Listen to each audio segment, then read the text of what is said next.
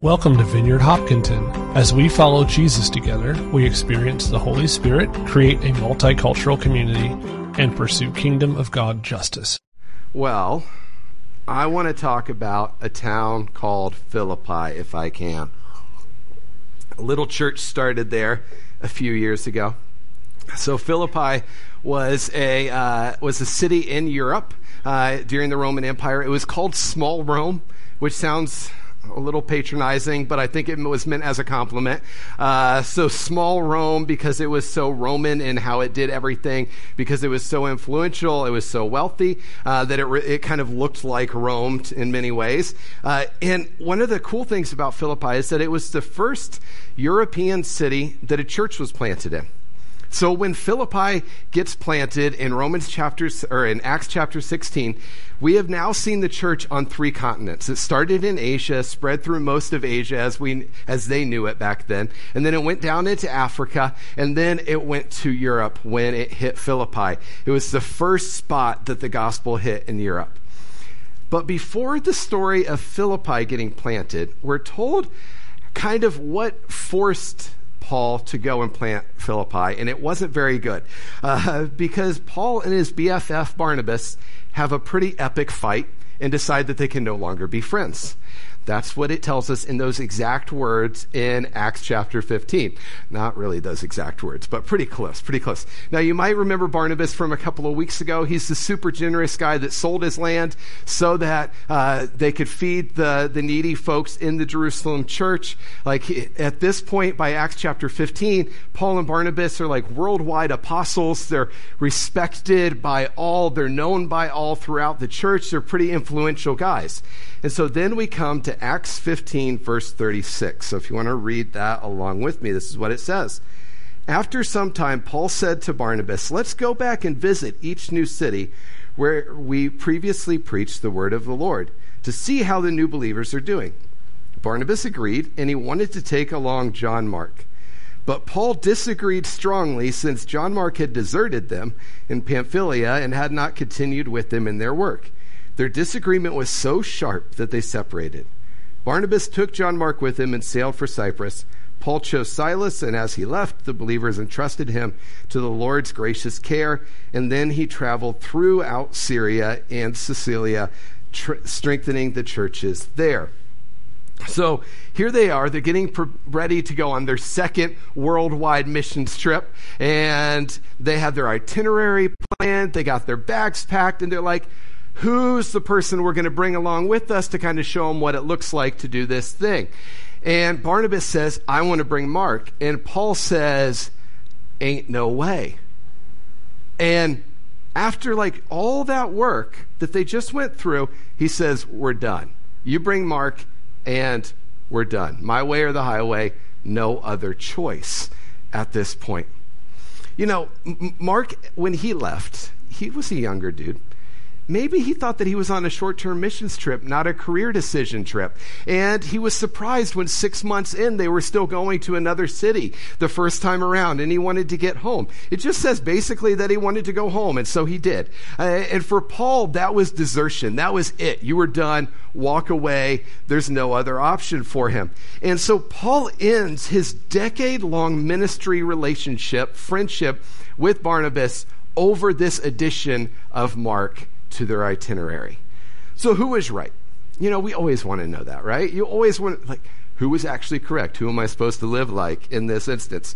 You know, it's a little bit black and white, or it's not like completely black and white. It's a little gray because both of them have really good track records. Like, nobody ever says a bad thing about Barnabas throughout the history of the church.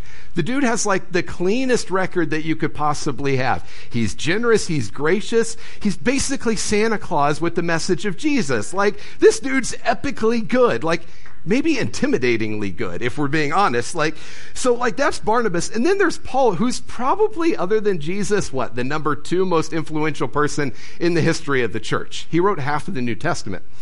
Like, these are guys with really good track records. Who's right? I'm not quite sure. We don't know all the details.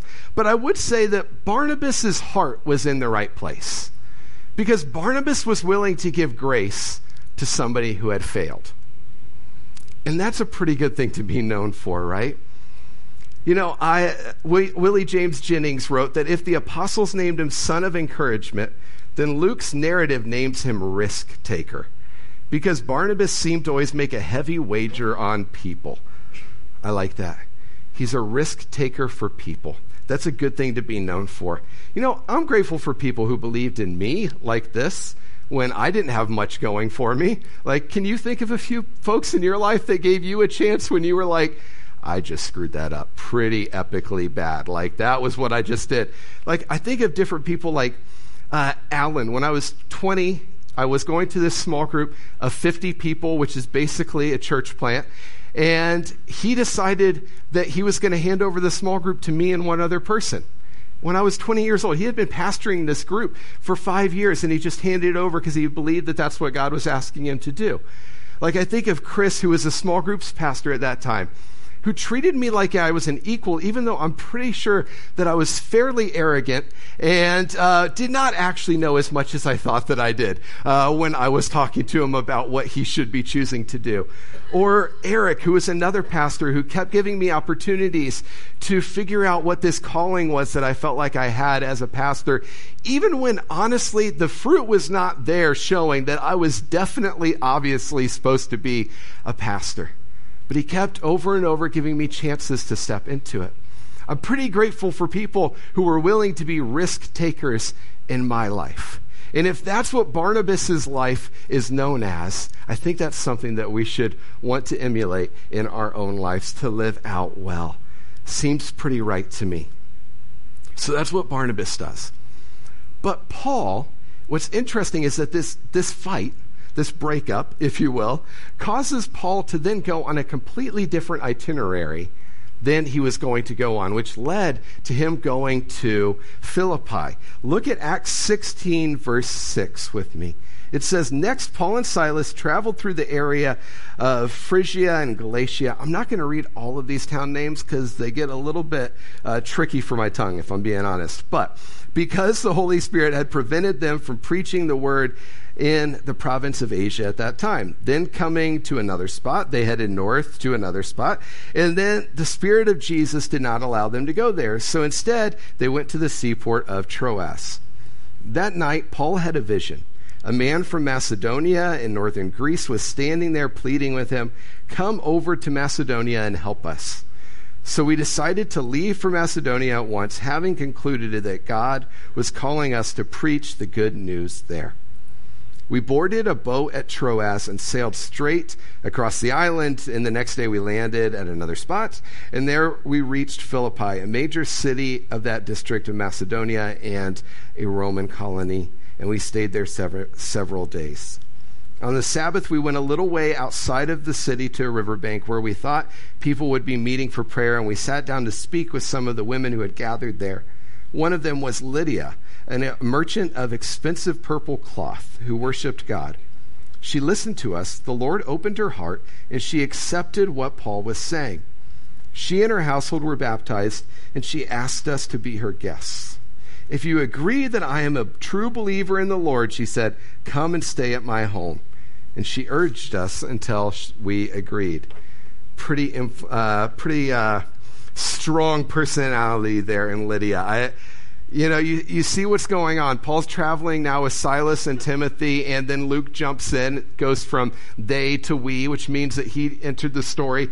And then through divine intervention, they get told that they're supposed to go to Philippi, to Macedonia. And they're there and they go to a prayer meeting by the riverside. Sounds pretty nice. Sounds like a good spot.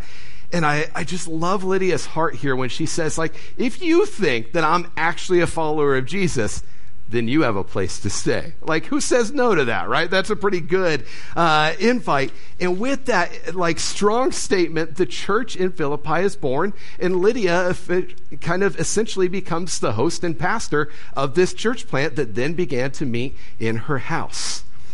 So after this, we're told that Paul and Silas are going for a walk through the city you know, probably being super spiritual and like praying about what's next, or maybe just shopping for some food. You know, it depends what they were up to that day. And they're going through a walk, and this girl starts following them and heckling them and messing with them. And it happens like day after day after day. Until finally, like after a few days, Paul gets so upset that he turns around and he does the worst thing that you could ever do. He turns around and says, Okay, demons, come on out in Jesus' name. And the demons left. And here this girl goes from being a fortune teller who's demon possessed to being completely freed spiritually, but still enslaved to her owners who were making a lot of money off of her as the fortune teller. And so her owners get pretty mad because all of a sudden their income stream's gone. And so they go and get the police and they're like, this dude just broke up our racket that we had going. Like, he needs to go to jail. And so they take him and they beat him and they throw him in prison. And Paul and Silas are in pain in prison. They're praying. They're singing so poorly that an earthquake happens and it shakes everything and it literally breaks the chains off and it opens prison doors, inspiring thousands of worship songs for the next 2,000 years. And so then they, instead of running away at that point, they say, like, no, no, no, we got to stop everybody. So then they corral all the prisoners and they're like, you're free, but you got to stay. And they save the jailer's life, who was getting ready to kill himself. And then they lead him to come to know Jesus, him and his whole household. Probably some of the prisoners came to know Jesus at that point, and then effectively they just doubled their church plant. Like all it took was a beating and an earthquake, and like that's easy. Go do that in Spain, Rob. Come on, like. Come, this is simple stuff right here, right? Like, that's all it took. It's just so easy. Paul's like, you guys, you read my stories and then you laugh. Uh, but the next day, what's funny is that, like, so this whole thing happens. The next day, the city officials find out and they're like, let's just get these guys out of town. So they go and they try and tell them, like, you're free. Bye bye. See you later. And Paul and Silas are like, no, no, it's not. You don't get away with it that easily. And the, the officials try to get them to leave. They say no, they stay. And in verse 40 of chapter 16, when Paul and Silas left the prison, they returned to the home of Lydia and there they met with the believers and encouraged them once more. Then they left the town.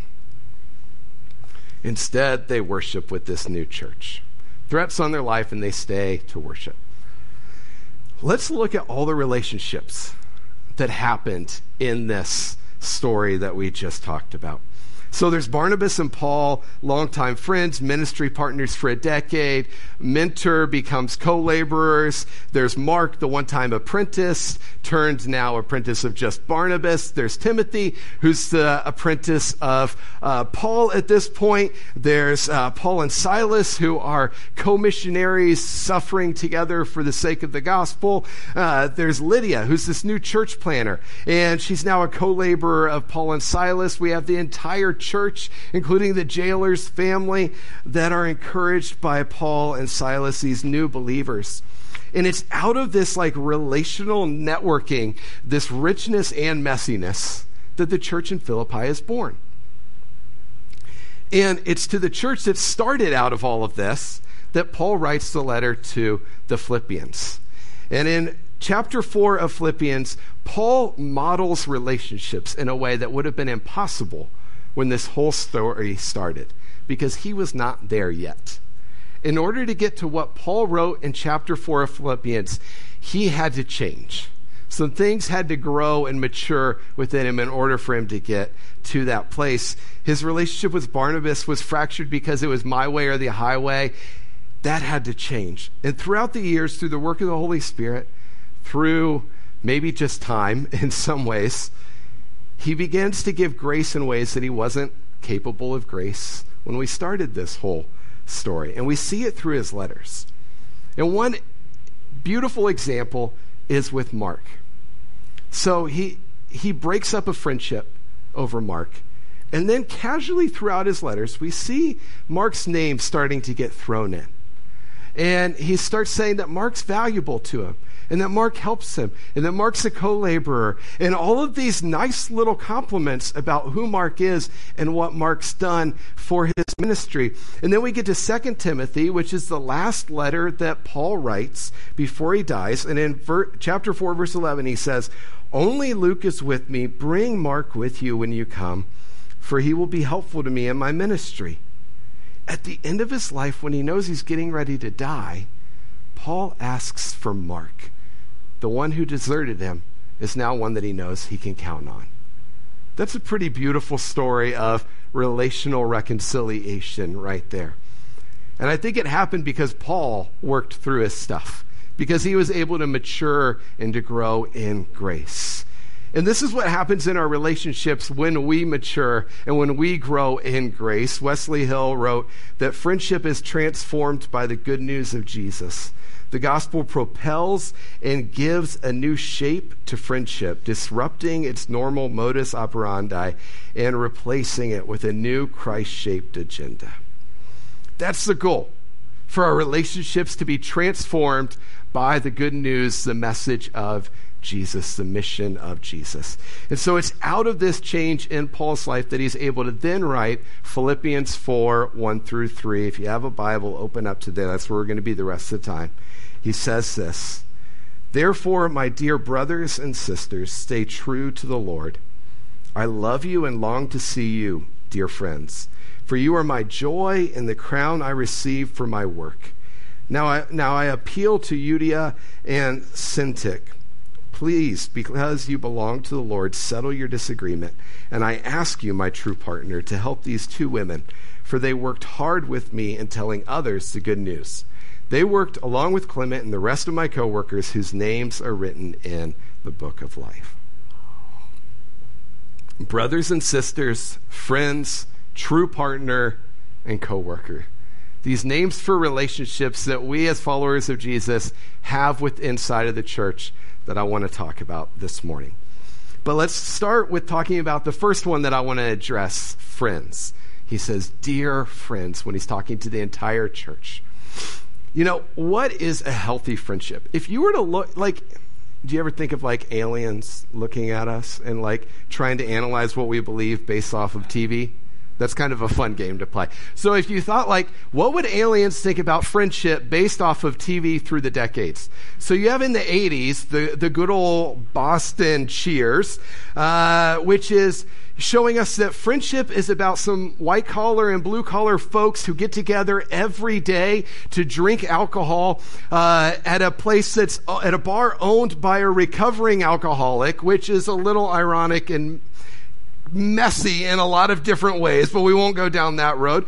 Uh, and, you know, that's what friendship is, right? Drinking buddies, right? That's what it is. And then you go to the 90s, and we have friends. So it's six friends who live together who date each other, who break up with each other, who then date other people in that very small friendship circle, and then they break up with that pe- that person, then they get back with other people that they dated in that very small friendship circle, because that's what we should do as friends, right? Like that's how we're supposed to live this out. And then you get to the 2000s and you have The Office, which is a group of coworkers who basically dislike each other in every possible way, except for like a couple of them. But they have this strange bond that keeps growing because they're forced to spend time together, like a lot, a lot of time together. And so they kind of grow like emotionally connected in kind of weird ways based on the fact that they still don't actually like each other even by the end. Like, so that's what friendship is supposed to be.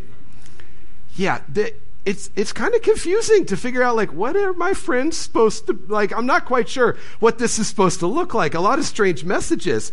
And then we add into that the you know just different social realities that we have in, in our world digitalization uh, you know loneliness in our country all these things that that complicate relationships. And it just makes it a little hard to know like what how are we supposed to be living this out you know, I recently read an article by a pastor who was talking about uh, rings of relationship, is what he the the picture that he used, and so he you know inner ring, out, uh, middle ring, and then outer ring. And so the inner ring is, is, basically your, your family, your spouse, your, your best friends, the people who you're going to make at least some attempt to be connected with, regardless of what happens in life. Your outer ring is people who you like casually know, uh, neighbors across the street that you wave to when you're being friendly or that you duck your head from when you're not feeling friendly. Uh, the barista at your favorite Dunkies that you know her name and her child's, uh, that she, her kid's in fifth grade, and so you can casually ask that while she knows exactly what drink that you get. Uh, you know, coworkers who you talk to on Monday morning about their weekend and then you ignore for the next four days. Like those sorts of people that are around all the time that you can go as close as you want to, but are really on the peripheral of, of your life. And then there's the middle ring. And that's what we would mostly consider friendships. It's like affinity groups, people you do stuff with. So it's your, not mine, but for other people, it's your running group, you know, like people that you go running with regularly, like Henning. Uh, for, for other people, it would be, you know, uh, your, your basketball group that you play with on Thursday nights. It, maybe it's your small group at church. Uh, maybe it's your book club. You know, it's people that you choose to do life with because you have like shared affinity, things that you enjoy doing together. And that's the group that basically disappeared over the last couple of years, right? It was those sorts of groups that we stopped meeting with during the pandemic. For obvious reasons, not judging any of that, it's just the group that kind of dissipated. So we still had our inner ring and we still had our outer ring, but that in between ring kind of disappeared during that time. And so it led to this like categorical loss of friendship, is what he was getting at. Uh, which led to more loneliness and, and struggles relationally. And uh, scientists would say that it's led to uh, less happiness for people because they say that those sorts of friendships are actually the place that we find the most happiness in life because we're choosing to do life with them in, in more unique ways. And the group that scientists always talk about when they talk about this is church for this middle ring. And they say that people in churches are happier because uh, they ask intentionally relational questions. Now, before you say no, it's not just because of that. We'll get there. But they say that it's because of the intentionally relational questions. So, asking questions like, what does a healthy community look like? Uh, what do we owe each other as committed members of this group? How do we look after each other? What's our shared mission? That when we're in groups of people that ask those sorts of questions, that there grows a sense of contentment, uh, of joy. Uh, uh, it leads to, to being able to love people a little bit more because you're intentional about how you're living life together. Uh, and it leads us to just living better lives. Not just happier, but, but better. Now, we know that, like, that's part of it. I do think that that is a good part of church, that we can ask those sorts of questions and really dig in. But we know that a big part of it is the fact that, like, as followers of Jesus, we don't get an option when it comes to relationships, right? We follow a relational God. He is three in one. He is a relationship constantly, Father, Son, and Holy Spirit. When we are, when we choose to follow God, we are not just in relationship with God, but we are in relationship with each other with God. And there's this constant interconnectedness that goes on between us. It's in our DNA. We're created for relationship. From the moment that we choose, we're born into a family, adopted into a family, we're welcomed into a community, and we don't have an option about it. And that's actually a really good thing for us. If you're a follower of Jesus, you're a part of the church, whether you want to or not. That's what the Bible tells us. And so when we look at Philippians chapter 4 and we see Paul starting to lay out these relationships within the church, the first one that he talks about is, well, second one. Brothers and sisters, I know you, some of you would, would critique me on that one later. So I'll, I'll admit it's the second one. But the first one I want to talk about is dear friends. Dear friends. It's a word that means beloved, that means worthy of love. It's not romantically based. It's the term that Jesus uses for the church that he tells us to have for each other. And in the church, we're called to look at each other, Paul says, and say, Beloved, you're worthy of love to every single person around you. That's to be our attitude towards each other as followers of Jesus. You know, I've mentioned before that I like to go to monasteries and abbeys for retreats by myself. And that makes some people really uncomfortable because they think I'm going to tell them they have to go and do it. Not really that, but I find it to be good and healthy for me. And I remember a particularly long retreat taking a couple of Brennan Manning books. Uh, and Brennan Manning's written a lot about this concept of beloved.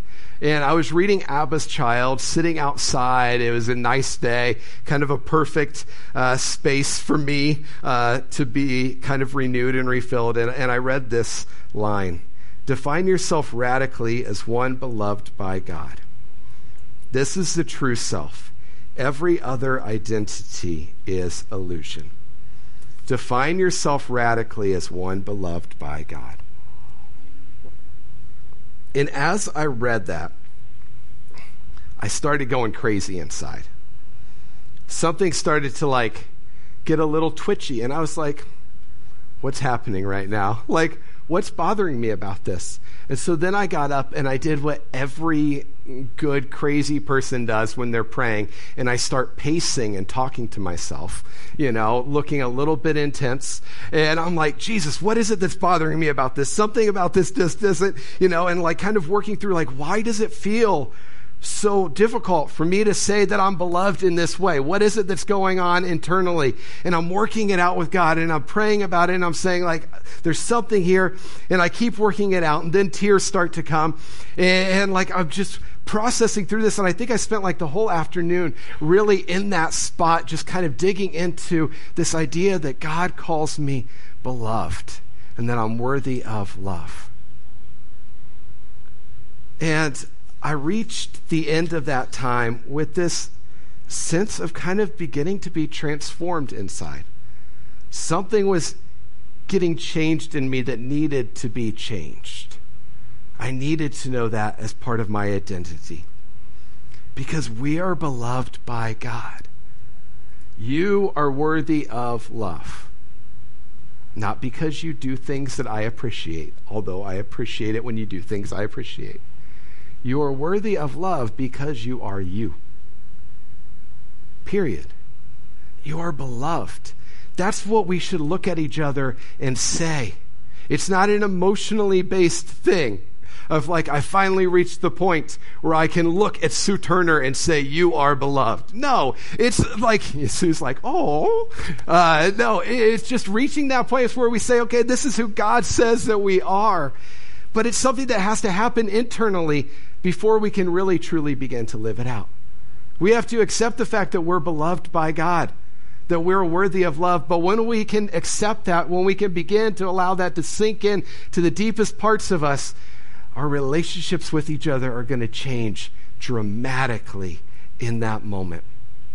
Because we are dear friends. We are worthy of love. That's who we are. And so Paul continues and then he asks for his true partner. Now, this word could be a, name, and maybe in your translations it says a name there instead of true partner. Uh, and uh, so some have said that that's what it's supposed to be translated. Others have said that because it's a commonly used word, that it should stay as true partner because Paul was say, speaking to somebody in the congregation that would have read this letter, that would have heard this out loud and known, oh, shoot he's talking to me. Somebody like Luke or Silas, who would have been at the church in Philippi at the time that they received this letter, who partnered with Paul in bringing the message of Jesus to that community. This is a really strong term. It won't include every friend that you have, and that's okay. It's not really supposed to, but it's something that matters. This word used here means those united by bond those yoked together, tightly connected, interconnected in a way that is not easily broken. So let me ask do you have a friend like that? Do you have a, a true partner in how you live your life? And I do think that this is required to be a follower of Jesus because I think it's a spiritual bond that is only connected by that shared uh, connection to Jesus in this. I don't think you can do it if one or the other isn't a follower of Jesus for this specific relationship. You know, your spouse, of course, can be your true partner, but to limit it to spouse would, I mean, Paul wasn't married. I think that would be a very limiting thing. This covers much more than just married folks, which is really good news. It's not limited to that, although it could include that. You know, I could think of a few, very, very few, but a few guys who I've done life with, who I've gone through seasons of pain with, who I've spent hours with, gone on trips with, hung out with, uh, really built and, and grown relationship with, that I've done ministry with, that would fit into this category. And that sort of friendship is really worth a lot. It's somebody who's with you through all times. You know, when you walked in, hopefully you received a paper that said, Who are your dear friends? Who are your true partners? And who are your uh, coworkers? And if you did, you know, I just threw you off, Jesse. I'm not actually calling you up right now. I know. I just I just broke you up. Sorry, my bad. We'll talk about it afterwards and work it out. I just saw that. I was like, oh, no, I didn't. Uh, but on that, think about who those people are in your life. Like, who has God placed beside you that you can walk through all seasons of life with? And then Paul ends this section by calling out his coworkers. It means literally those who labor with him in furthering the cause for Christ. People that you're actively working alongside of to bring the message and the mission of Jesus into our world. Willie James Jennings says that there's an inescapable vulnerability that shapes the lives of disciples and it cannot be borne alone. The kind of relationship is required where each carries the same realities of covenantal loyalty to God and faithfulness to the gospel. There's a, a covenant to the gospel that needs to go into our relationships as followers of Jesus. You know, honestly, if I was going to push us a little bit this morning, I would say in the American church, this is the area that I see as lacking the most. We don't do very well being co workers in bringing the gospel to our communities. You know, and we look at our churches, and, and, I think there's a lot of Christians who are who are really uh, committed to going to church, to uh, to living morally upright lives, to doing life together, and that's really good. But is that actually the extent of everything that we're called to do as followers of Jesus? If you look at what Jesus said right before he left in Acts 1 and then at the end of Matthew, where he, he gives these commissions, these commands to go, he says, Go and take my good news to all the world to all people. Spread the message and the mission of Jesus everywhere. That's what we're called to do. And we can't do that alone. We're called to move forward the mission of Jesus together.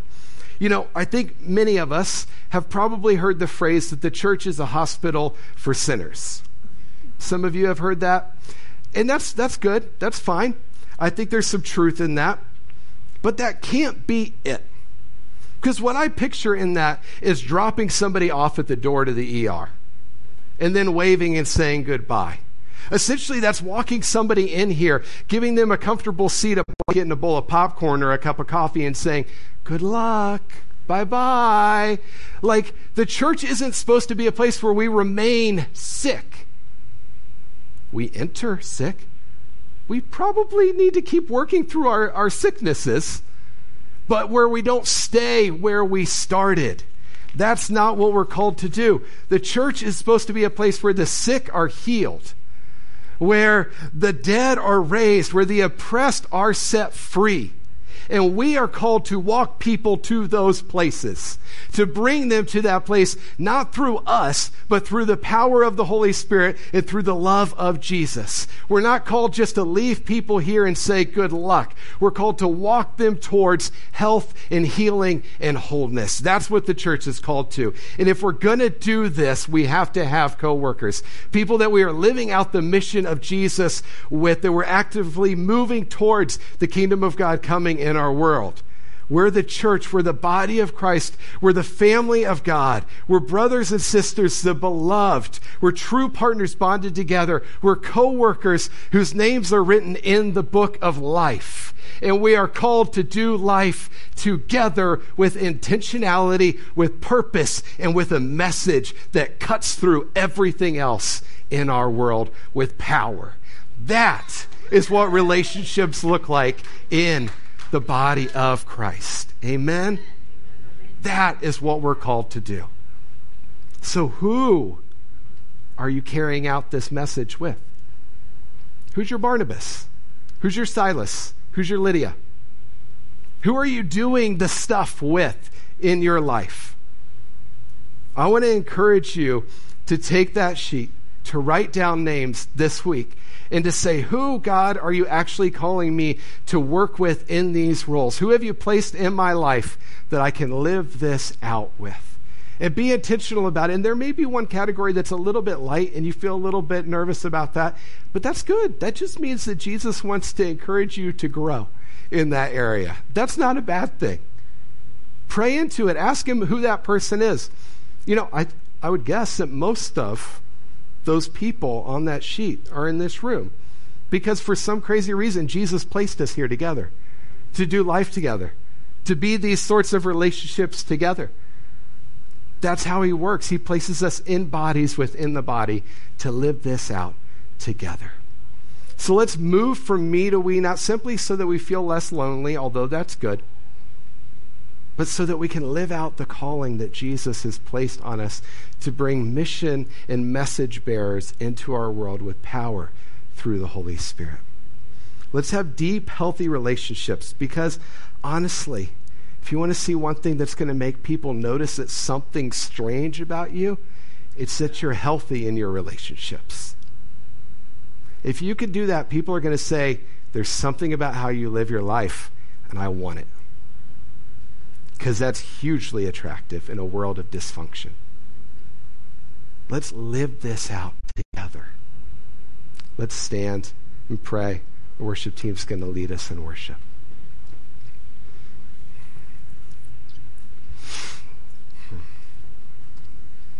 Holy Spirit, come. Jesus, I just thank you that you've placed us in community for a reason, that you've placed us around the people that are here for a reason.